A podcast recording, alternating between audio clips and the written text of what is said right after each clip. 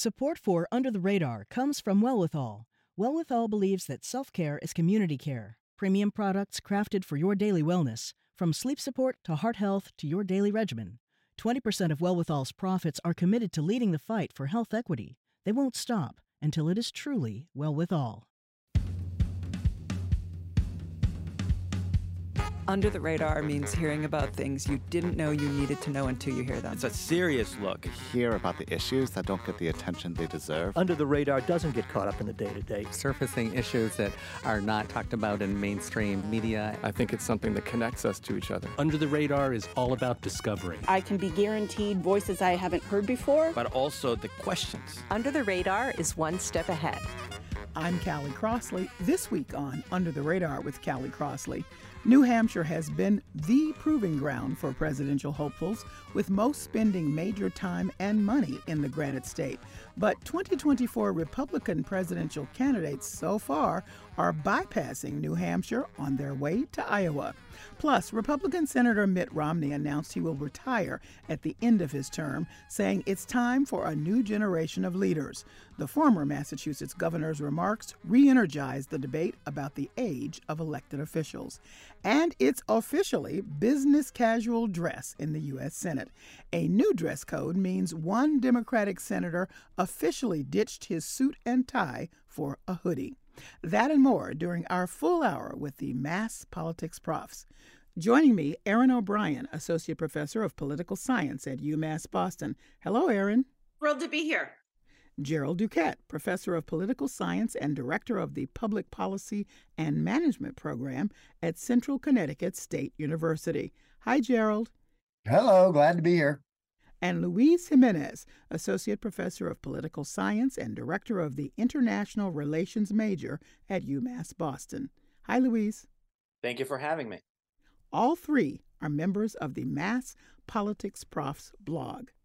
Well, let's jump right in with uh, our state auditor, Massachusetts State Auditor Diana DiZoglio, who, during her campaign, said she was going to audit the House and Senate. She wants to ferret out some of the secrecy, some of the behind the scenes, behind the wall deals that have been made. Um, she was a former me- member uh, of the House, so she's uh, recognizing uh, some of uh, that which she is pushing against right now. Uh, in her new role, the Democrats, who, as everyone knows, in, are in charge of the House, said, uh, no, you don't have the authority to do that. And anyway, it would violate separation of powers required by the Constitution.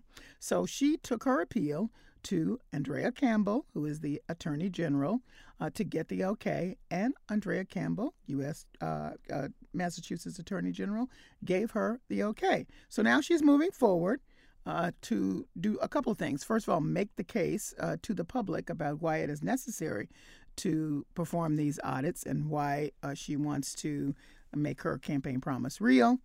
Um, in doing so, she's come up with a clever way to get the attention of the public with a song that she both wrote and recorded. Here's a little bit. Some people think that holding power makes them strong, but it's in our neighborhoods to which that power should belong. Have a chance to change some of the crazy ways people have been oppressed. So we can't miss this moment, we won't miss this chance, gonna give it our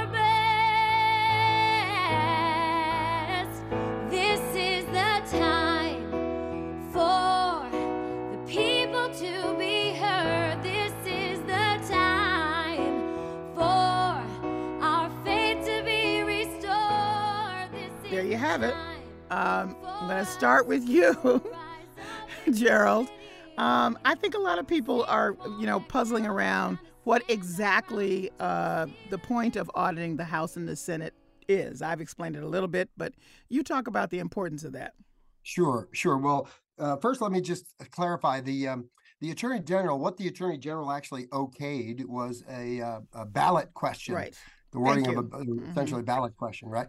So that uh, uh, obviously the uh, the auditor hopes that isn't necessary she's pursuing in court.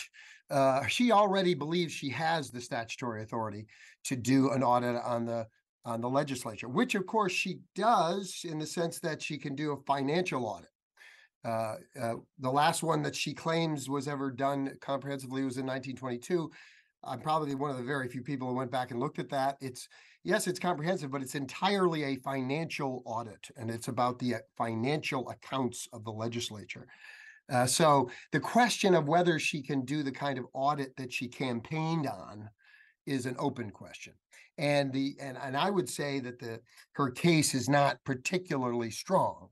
Uh, she's she's she sees her role and she has a right to see her role as she sees fit in a sense, but she sees her role as sort of uh, the chief accountability and transparency officer. That might even be, you know, a quote from her website. And while obviously she is a chief accountability officer, it's very important to note that the auditor is a chief financial accountability officer. So the the the the tricky part of what she's trying to do is she's she's trying to uh, slightly, just slightly expand the notion of uh, accountability. She's she uses the term transparency. That is not a statutory term.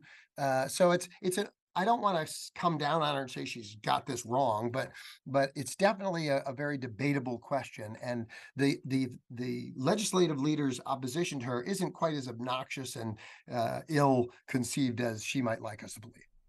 Thank you so much for clarifying that you uh, got the permission to go forward with a ballot question.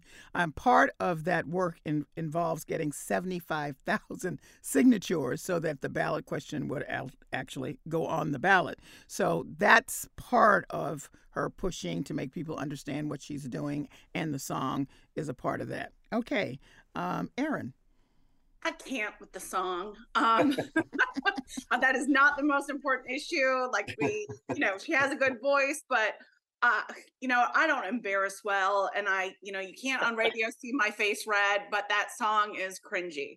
Uh, the issue, however, uh, uh, you know, I think this is uh, points to the difference between being politically right and structurally right.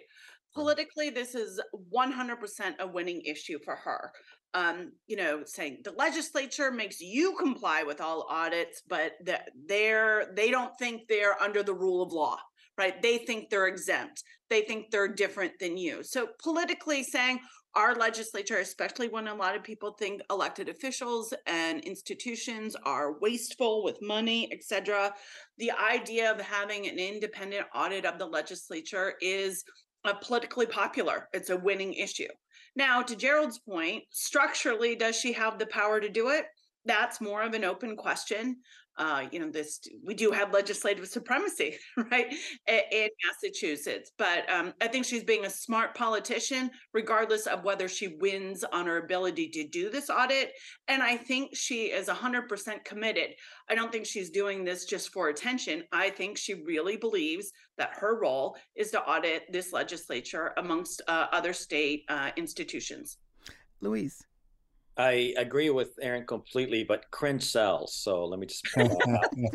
um, and but uh, uh, as far as the bigger issue, the more important issue, um, I agree about. It is very important to note the structurally and politically uh, differences, uh, structural and political differences. But eh, on the other hand, I think it's very salubrious because um, in a state where you might have dominant a dominant party, the Democratic Party or a single party even at times it's it's a good thing that you have even more separation of powers in a sense uh, where someone can keep uh, transparency and accountability to keep exactly what Erin was talking about the confidence of the population at large that people that politicians don't stray too far from that. I think that's a that's a great thing.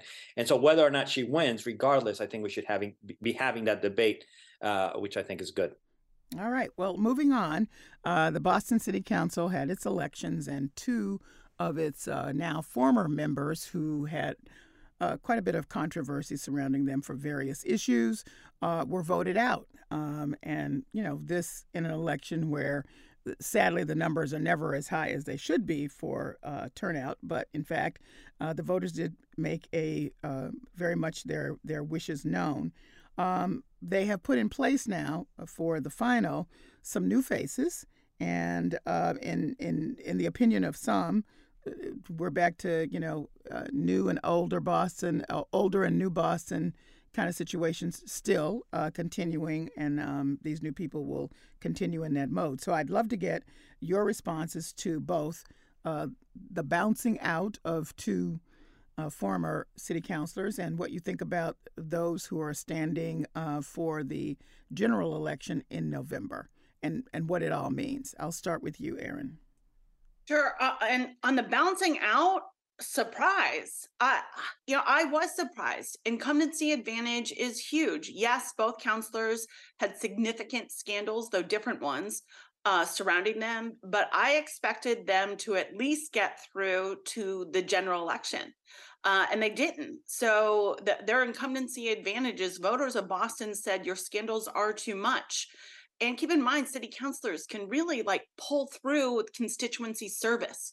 Mm-hmm. They can uh, perform, um, you know, help with trash collection and small but important municipal politics issues that helps their constituents and neither counselor was rewarded for either some of that constituent service. So it's a big deal when two counselors are ousted given uh, incumbency advantage.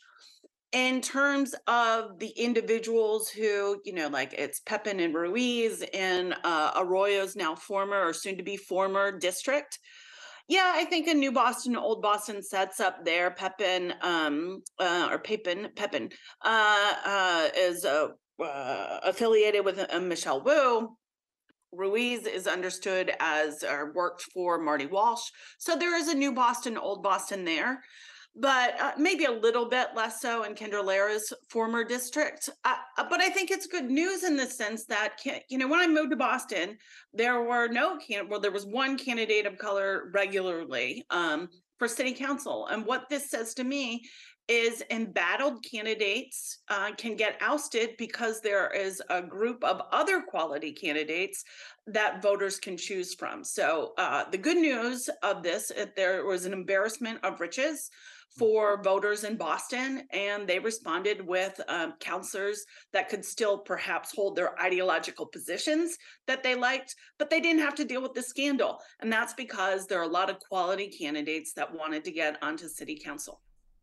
Uh, do you agree, Luis?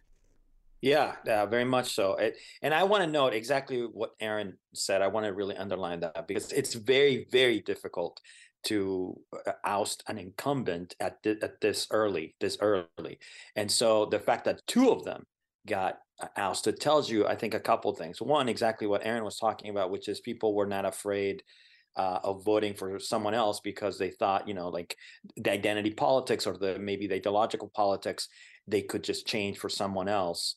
Um, but the other thing is, I think I do think uh, the press has been so bad generally uh, about the city council and and all kind, not just not just the scandals that uh, Erin pointed out, especially for, Arroyo, um, but also the dysfunctionality and uh, seemingly these two uh, incumbents.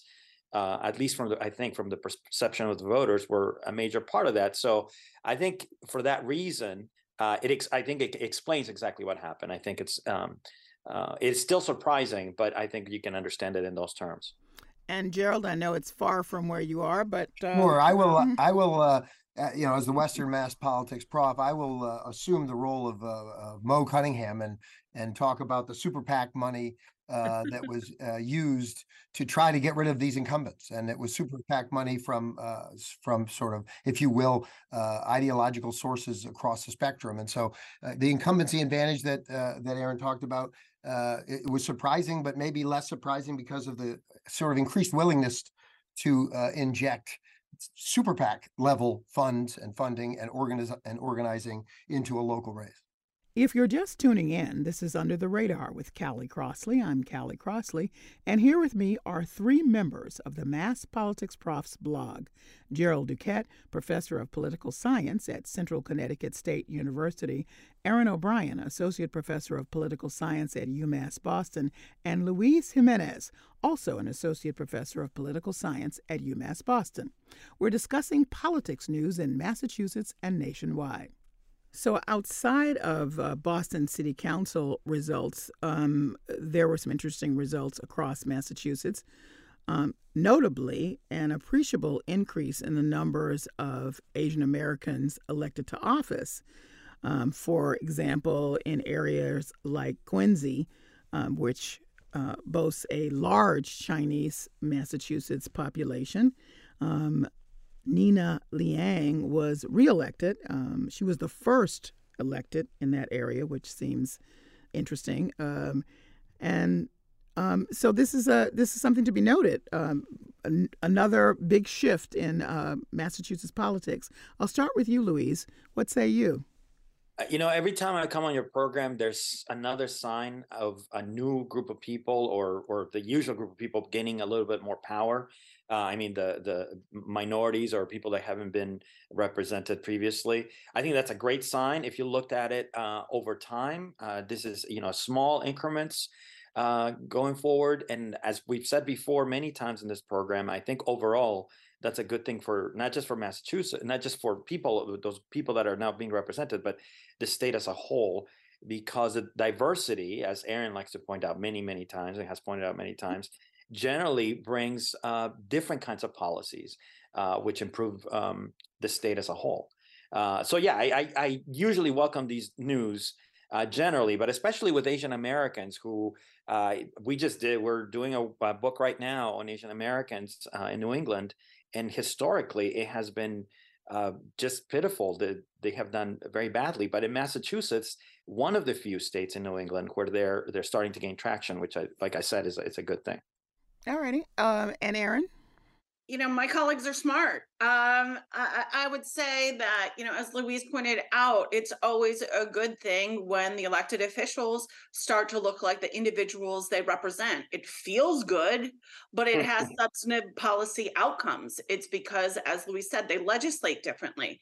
Um, they uh, put issues on the agenda that others before them may have voted the same way, but they don't prioritize. Um, but uh, the, I'm going to be like the Debbie Downer at the end here. Mm-hmm. Um, while these gains are extraordinary and important, it's still the case that Asian Americans in Massachusetts are 7.5% of the population and only 3% of um, state elected officials. So there's a lot of work to do, um, but we should celebrate the gains that have happened. And I, would just like to point out that um, maybe it seems. Uh, even more important, coming off a few years of heightened awareness of uh, the anti um, Asian attacks. Uh, so that's a really good point. Yeah, I just so that seems to be interesting. Okay, let's move on to a, um, a situation that's only going to get more and more attention, and that is uh, the increasing number of migrants that are coming to Massachusetts that are already here, and how we will um, deal with them, how we will uh, work to include them in the um, community at this point. Um, Governor Maura Healey has now really, it seems to me, stepped up uh, her request for help from the federal government. Um, this past week, she was talking about the record numbers and how this is really um, something that Massachusetts cannot do alone. Here she is. But I want to be really clear this is a federal problem and we need more federal help to solve it. We need two things we need expedited work permits, we also need federal dollars. At the end of the day, it's not sustainable. And that is why I've been asking and begging for the Biden administration to act for a long time right now. All right, Jerold. Um, we're seeing across the country, uh, particularly New York's mayor, but in other places. Uh, so Massachusetts is a, is another voice, but as as we can hear in uh, Governor Healey's voice, um, she's uh, very concerned. It's one of these problems that straddles the sort of practical, administrative, and the ideologically explosive. Right? It's it's a it's a culture war bomb on the one hand, but the reason why you're hearing Democratic ex- executives talking about it in these terms is because it's also a very real, very practical problem of administration. It's a, it, the, how to actually facilitate the the you know the eats eating sleeping and uh, you know uh, uh, housing of these people while they wait or what have you it's it's it's the, it's extremely basic right so it's not the kind of problem that you can just couch and and you know, sort of uh, posture on. You've actually got to talk about how we're going to fix it because you have these people living in conditions. The the debate of course what it ends up doing is causing all kinds of nimby debates and a way out here where uh, you know, in the West, we have people at uh, Westfield State University, for example, they're fighting about whether or not they're going to use one of the dorms at Westfield State to house uh, to house uh, migrants. Uh, it, so, in, interestingly, it's a it's a big problem. It causes a very big practical problem, which produces b- a bunch of regional and local uh, fights that tend to be NIMBY versus, uh, you know, uh, we've got to somehow have compassion and solve this problem. So, you know, uh, it's a it's a problem that has to be solved. It's not a problem you can just sort of posture on. But Luis, no one wants to take any action. The people that have to take the action are in Congress. This conversation has been going on and going on and going on, and any attempts to come up with even any kind of compromise situation um, seem not to go anywhere. That's right. Okay, so a couple of things for your for your listeners. So part of the reason why this is happening, exactly what the governor said, it's a federal problem. The main reason being that we haven't changed immigration law since 1990. This has been very restrictive, and therefore legal pathways are almost non-existent. Uh, the one legal pathway that's left is asylum, which is what you're seeing, and people then are coming through those through those channels. But that is creates other problems about having to wait and all of these things that uh, Jerold just mentioned. But I bring the good news. The Biden administration announced that they would actually have TPS. TPS is temporary protected status for a number of, of people that would be eligible, most of whom are Venezuelans. Uh, I don't know exactly. They didn't have all the details because, um, I mean, they didn't specify whether some of those people would also be Haitians, which are the one of the larger groups in Massachusetts. But it should it should uh, ameliorate uh, to some extent um, the problem. Uh, because then you know the, the biggest problem uh, is that while you're dealing with this group of people, then new, more people come and more people come, right? So if this is is down with TPS and um, employment authorization, which the Biden administration granted, um, that should that should take uh, some of the heat away. So so exactly what uh, the governor wanted happened. The other thing, however, is that just as I said, this is a temporary measure. You are allowing this, you are uh, having work permits and you are allowing temporary protective status, but that means that it has to be renewed at some point, and it's not clear uh, exactly when because they didn't give all the details. But it could mean that you know two years from now, or three years from now, or whenever, uh, especially if Trump becomes president again, this probably would change. So this is not something that can I mean, this is just sort of, eh, we're just kind of solving this problem at the very minimum level. That's what Biden can do. But this cannot be solved until Congress does something. But let me just uh, pick up a piece of what you said. TPS allows for work permits? Uh, n- not on its own. Okay. Uh, the, it, it's a combination of, it's called EAD, that's the employment authorization. And that, that in, with TPS, in combination the people can work. But this is only this is not for every single person. This is for eligible people and i don't know the exact details of that because they didn't specify or at least what i read from the that they announced they didn't specify every who would all be eligible. Okay. So. all right. Erin you know uh, this is where the rubber meets the road. Uh, you know, Massachusetts understands itself. We understand ourselves as this liberal hotbed, um, a place of uh, welcome, uh, uh, uh, progressivism and now and so a lot of individuals in massachusetts have taken a you know a very uh, stance that you know texas and florida they're being so inhumane etc with uh, undocumented migrants and perhaps my uh, documented migrants. And here all of a sudden now we're facing massachusetts is facing a challenge of a significant un- influx of individuals who need to be housed. Uh, we have a right to shelter law and you know state budgets are tight or city budgets are tight and you know thus far i think massachusetts has responded quite admirably. Yes there have been a few protests and things like that but compared to other states like it looks like our reputation's holding. However over time as more individuals come and like jerold mentioned you know the the what the debate in westfield state should the dorm use dorm be used or not that's going to happen and it is happening uh, across the state. So, uh, to the original point, this is why the federal government and the legislature needs to do something. There needs to be a significant fix because this patchwork isn't working. But um, the problem has come in a more concentrated manner to Massachusetts. I think thus far, as I said, we're performing pretty admirably, but th- that doesn't mean that will stick as budgets become tighter. Hmm. So I think this is going to be an ongoing uh, issue. Uh, and it's one that Massachusetts can't project, you know, scorn onto other states as quickly right. now because they're dealing with it. And, um, you know, I hope we try to continue to do so in a humane manner. All right. Well, let me change the subject yet again. Um, here at home, and I'm considering home in New England, um, some really interesting cultural and political changes up in New Hampshire. Um, we've already talked on this program about the messiness around the New Hampshire primary for Democrats. Um, that's because uh, President Biden worked to try to get the first primary not in New Hampshire but in South Carolina for a variety of reasons. But now we're observing that a number of the Republican presidential hopefuls are really bypassing uh, New Hampshire. Uh, what's y'all's response, and do you think this will change? I just one one note. Um, RFK uh, has made a point to, that he is not uh, rushing to Iowa. That New Hampshire is going, and he's running on the Democratic side, of course. That uh, New Hampshire is going to be the place where he uh, puts his stake in the ground. So, curious. Um, I'll start with you, uh, Jerold.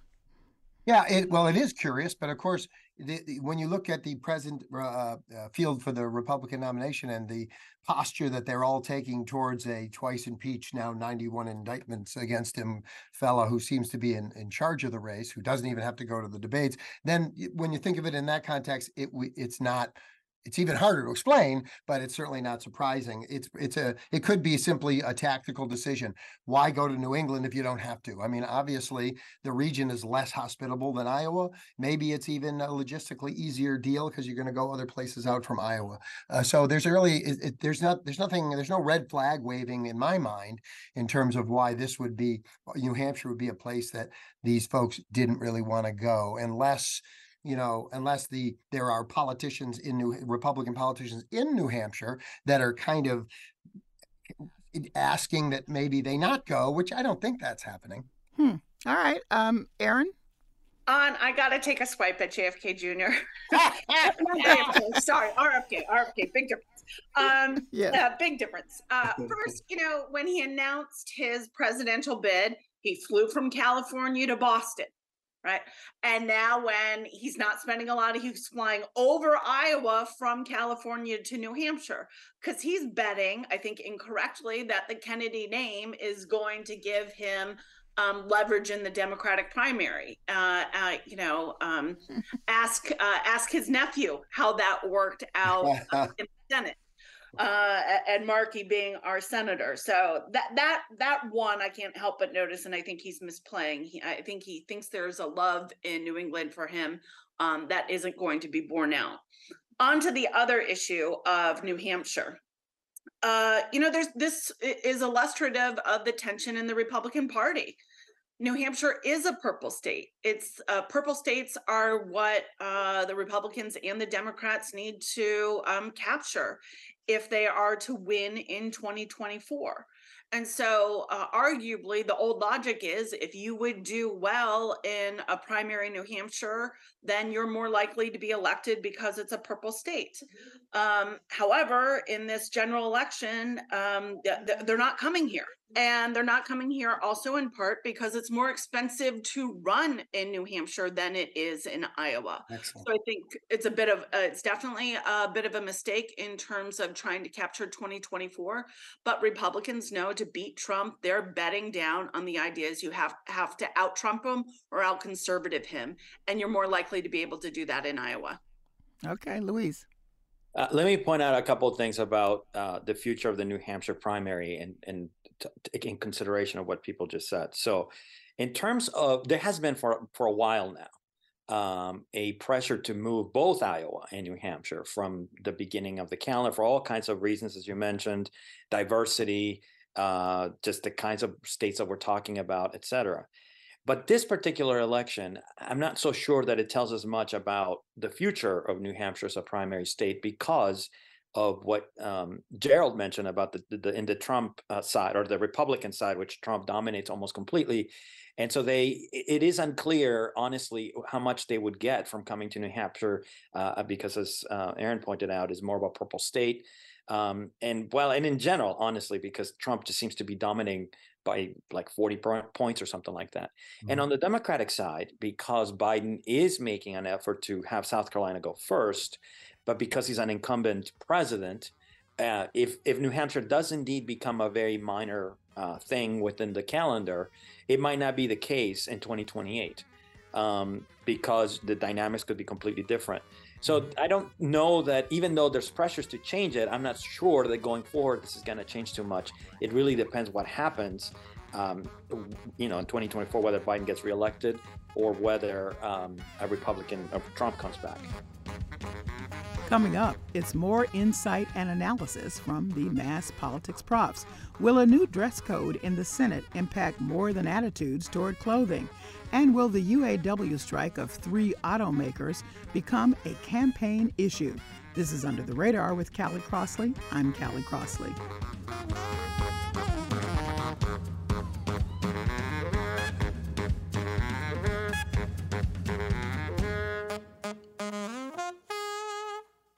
I'm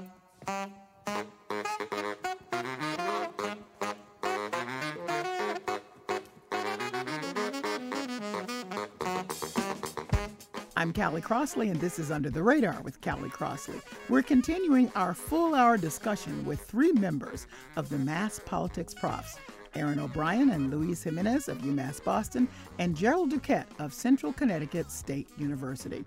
Let's pick up right where we left off. Well, um, one of our former Massachusetts citizens who went on to greater glory elsewhere. Uh, Senator Mitt Romney caused quite a stir this week uh, by announcing that he would not run for reelection. Let's take a listen. I considered uh, my age and the fact that at the end of a second term I would be in my mid 80s. And I think it's time for guys like me to get out of the way and have people in the next generation step forward. Well, that, of course, stirred a lot of uh, public debate across the country and, of course, re energized uh, the uh, concerns about President Biden's age, less so about uh, former President Trump's age, even though they're only three years apart.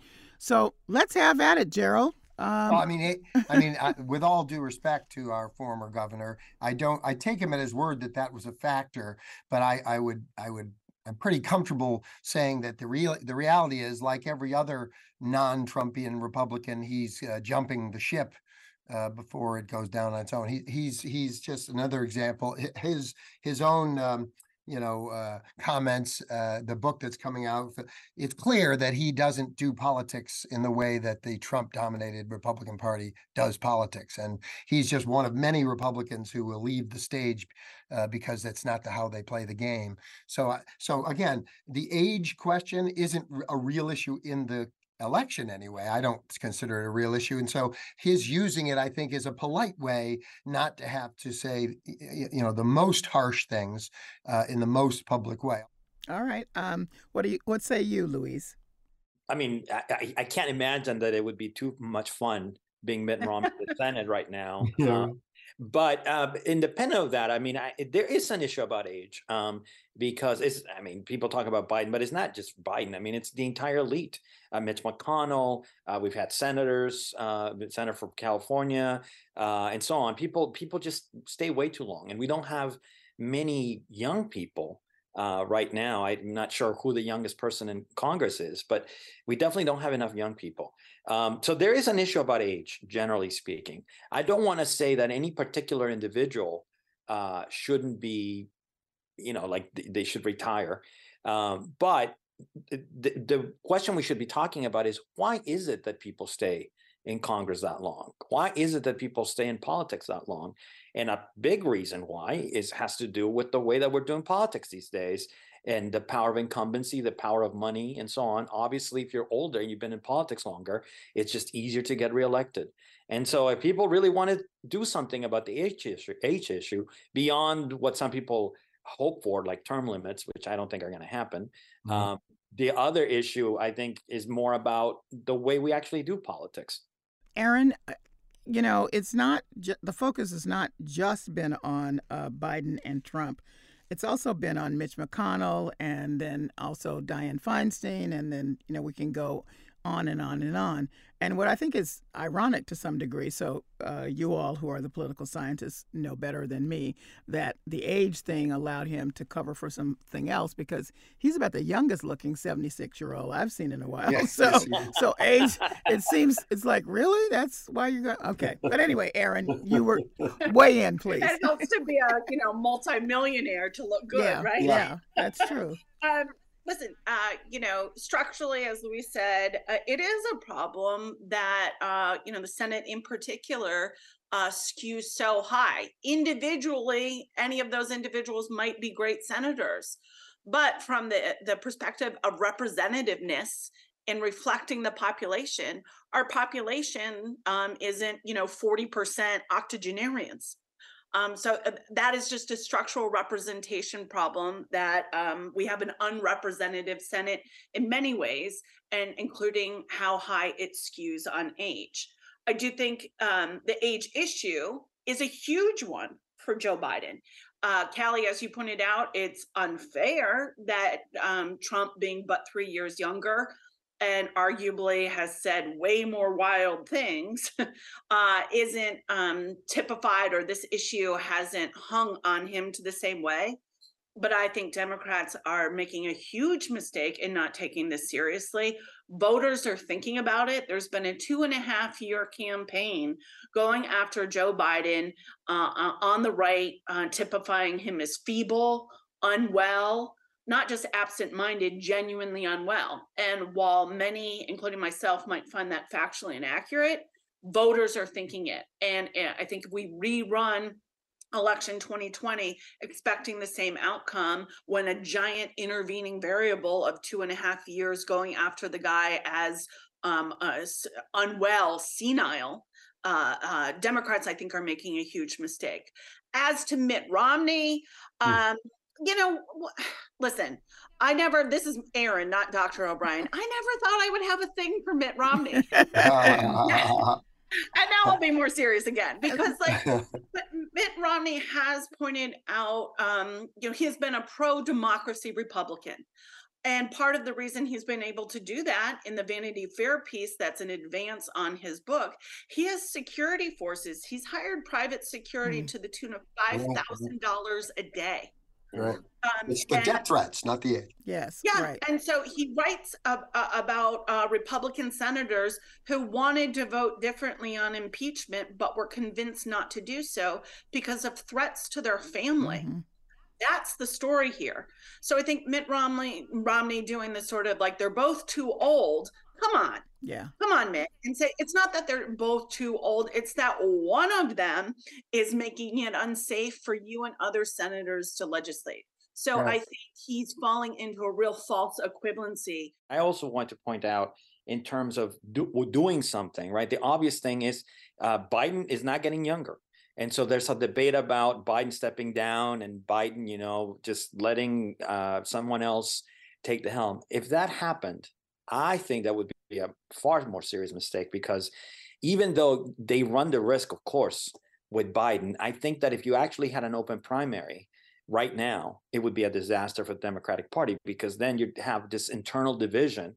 And the obvious problem that you have is Harris would be presumably the the front runner at the beginning, I suppose, to some extent. But in fact, I think she probably would not be able to win the primary. So if she lost, and you know, the first, what would that say? The first black woman Wow. uh, vice presidential would lose the primary to who? Probably a white person, uh, the governor of Michigan or someone else. I think this would create, this would open a can of worms so large that actually would be far worse for the Democratic Party. All right, well, here's something that may keep the age conversation going in a different way, and that is that both campaigns, but uh, particularly the Biden campaign, are pushing to attract younger voters. So, in the doing of that, I have to assume that the age question remains vibrant in some way. What What say you, Erin? Uh, you know, I, I, was thinking of a terrible metaphor that, but you know, my grandparents always gave me great gifts at Christmas. yes. and so, you know, young voters are looking for more of a gift from Biden, Harris, or, or you know, Trump and whoever he might run with. Listen, uh, you know, uh, our colleagues at Tufts uh, uh researched this uh, in real detail and you know they found that voters from 18 to 29 in 2020 they voted 50% voted in the presidential election and that was up 11 points right. from 2016 um, and every black young people, Asian young people, Latinx young people, and white people, uh, uh, white young people, majorities voted for Biden. Um, you know, slimmer majorities, uh, depending uh, for uh, whites. But that's a t- and then two to one they voted for Biden. So if young people don't feel like they're getting, to borrow the metaphor from earlier, good Christmas presents, i.e., good public policy outcomes from Biden Harris um, they're not going to go for Donald Trump, but they're not going to turn out. So, right. yes, the oldest president ever needs young people to turn out at least at the same force as they do in 2020. And I don't see that happening because, fairly or unfairly, young voters don't perceive that Biden Harris has done a tremendous amount for them, even though they, yeah, the administration would counter. We're working on student loans. Look at uh, the environmental work we've done. Uh, but they're just not as excited. I mean, that's why you know Harris is out on college campuses, et cetera. But getting young people to turn out, I think, is going to be an uphill battle. Well, and I was going to ask, even even though they are continuing to push on the student loans, and some people, it's, it's, it's quiet as it's kept, did get student loan relief. Not the general, uh, as many people as as was originally thought, but he made it possible. He went right back in there and uh, mm-hmm. offered up another plan, and so those people got it. So there is evidence of that, and also uh, there's a reason that Harris is out talking about abortion and reproductive justice. I mean, Absolutely. that's yep. right in the wheelhouse, as we saw in the earlier uh, campaigns of a lot of young people. So even with that, Erin, it doesn't. Uh, you don't think they'll turn out in good numbers? I'm a huge. I hate it when people get down, and none of us have on you know gen and millennials and stuff like that. But I think you know uh, you made really good points, Callie, and I heard a whatever. okay. okay. well, right. I mean, I think I think the the thing is that they're not going to give the guy a saxophone. His sunglasses aren't enough. Right and he can't pull off the great Reagan line at the debate against Mondale where he said he wasn't going to make the youth and inexperience of his opponent an issue. yeah, that's true. Right. That's so true. they're going to go. They're, what they're going to have to do to some extent, and the abortion issue is part of this, is use fear. Mm. And they're going to fear monger. But of course, the thing is, this is a time when the things that they're what we say fear mongering, it's it's real, right? Yeah. so they've got real, uh, you know, uh, fear to to uh, it's it's not like uh, when we say fear mongering, we think of it as a tactic that is somehow dishonest. Well, in this election, it is not fear mongering to to tell young people that the country that they expect to have, they're not going to have if they don't understand what's going on. So, I mean, I think there's a lot of potential for genuine uh, fear to motivate uh, you know young people. Now, I don't know that they are going to come through in the numbers that uh, the Democrats would would uh, absolutely love, but I I uh, I think that there's probably more potential to scare them to the polls than uh, than it seems at the moment. And where are you sitting on this, Luis?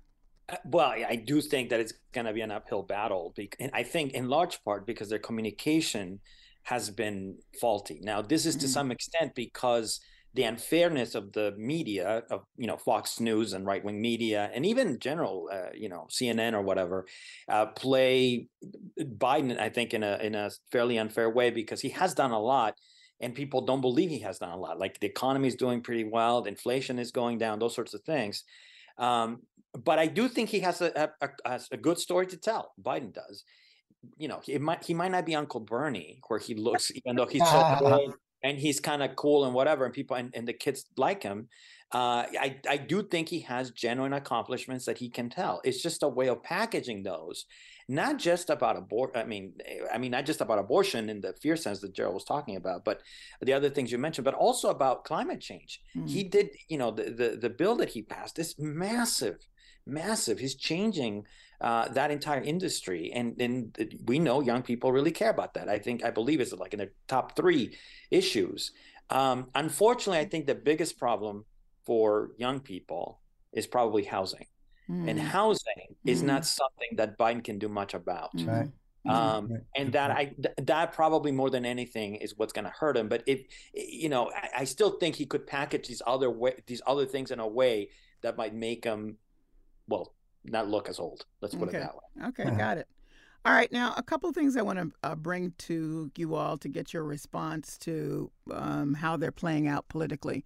First of all, as we're speaking, the um, the strike by the auto workers, the three auto workers are um, three auto companies rather, are um, is ongoing and uh, predicted that they would expand it if the uh, companies did not come back closer to what they are asking for, and they've been standing uh, pretty firm. Um, first, let's take a listen to the UAW president, that's the union president, Shawn Fain, talking about the stakes of their strike. This is our generation's answer to the movement that built our union, the sit down strikes of 1937. Then, as now, we face massive inequality across our society. Then, as now, our industry is rapidly changing and workers are being left behind. Then, as now, our labor movement is redefining itself. So, how important an issue is this? And let me uh, also add this: uh, President Biden's been on the uh, out on the uh, trail, if, if the campaign trail, and, and in other places, speaking about his long support of unions and um, and what what this means, and of course has said he's willing to send some of his administrative folks to Detroit to help negotiate. They they rejected that, but he said they're on standby.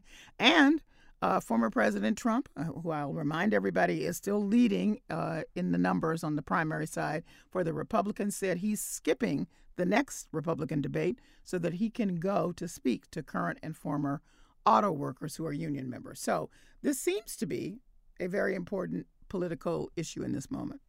Well, it certainly is a an important issue in terms of substance, and the union's uh, strategy is a very big picture strategy. And I'm impressed that the big picture, long term strategy has been matched nicely with a, a, a tactic of uh, of sort of um, you know escalating strikes, not just a big strike, but they're they're sort of strikes in particular plants, and that that obviously you know makes it uh, easier for them to sustain the strike fund. At the same time, it makes it less predictable for the for the factory. So I mean, there's a lot of smart, um, you know, tactical and strategic things going on by the unions. In terms of the political impact, the first the first thing comes to mind is well, uh, the percentage of the private sector workforce that's unionized, six percent.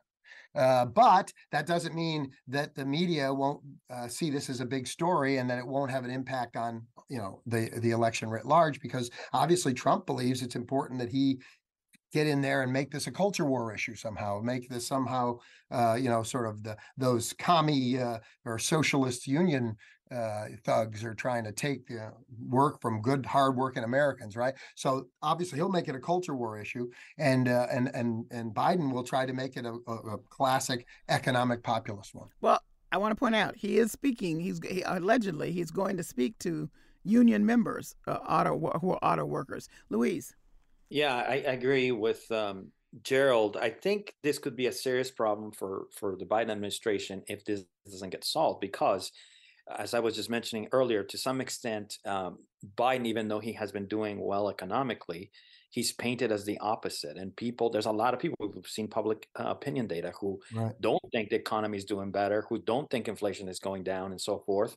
And if this continues, this is just going to be another data point that shows people that, or that think that people think shows um, that Biden is failing. And you know, beyond its a specific economic disruptions, which, as Jerold pointed out, might not be necessarily massive, there's going to be a lot of attention paid to this.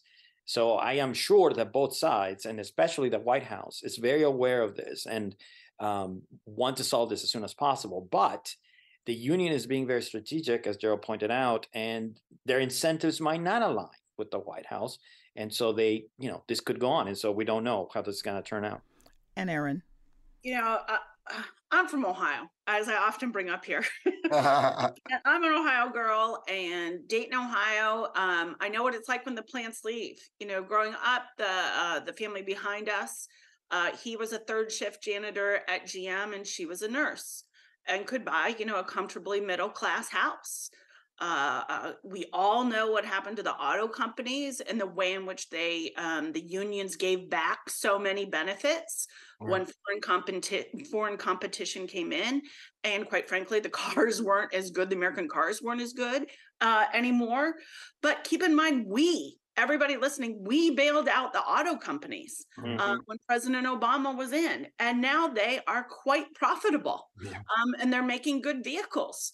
So the the union's demands uh, logically make a lot of sense. We gave back when you were struggling. We gave back to you, and now you're doing quite well. We deserve to share in that profit that is a populist argument and a popular argument which you know they're kind of the same right? Right right, um, right. and i'm thinking how does this play in a state like ohio? And that's where i think donald trump joe biden come in and i think of sherrod brown who's uh, the senator in ohio who has been um, uh, defined as he's defined himself um, for working people working class issues. This has been his mantra since he was elected Youngstown, Ohio, um, working class used to be a town that went solidly for Democrats. It went for Donald Trump.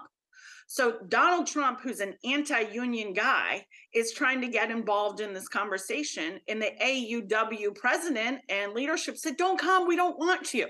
Right? Because you're dividing membership.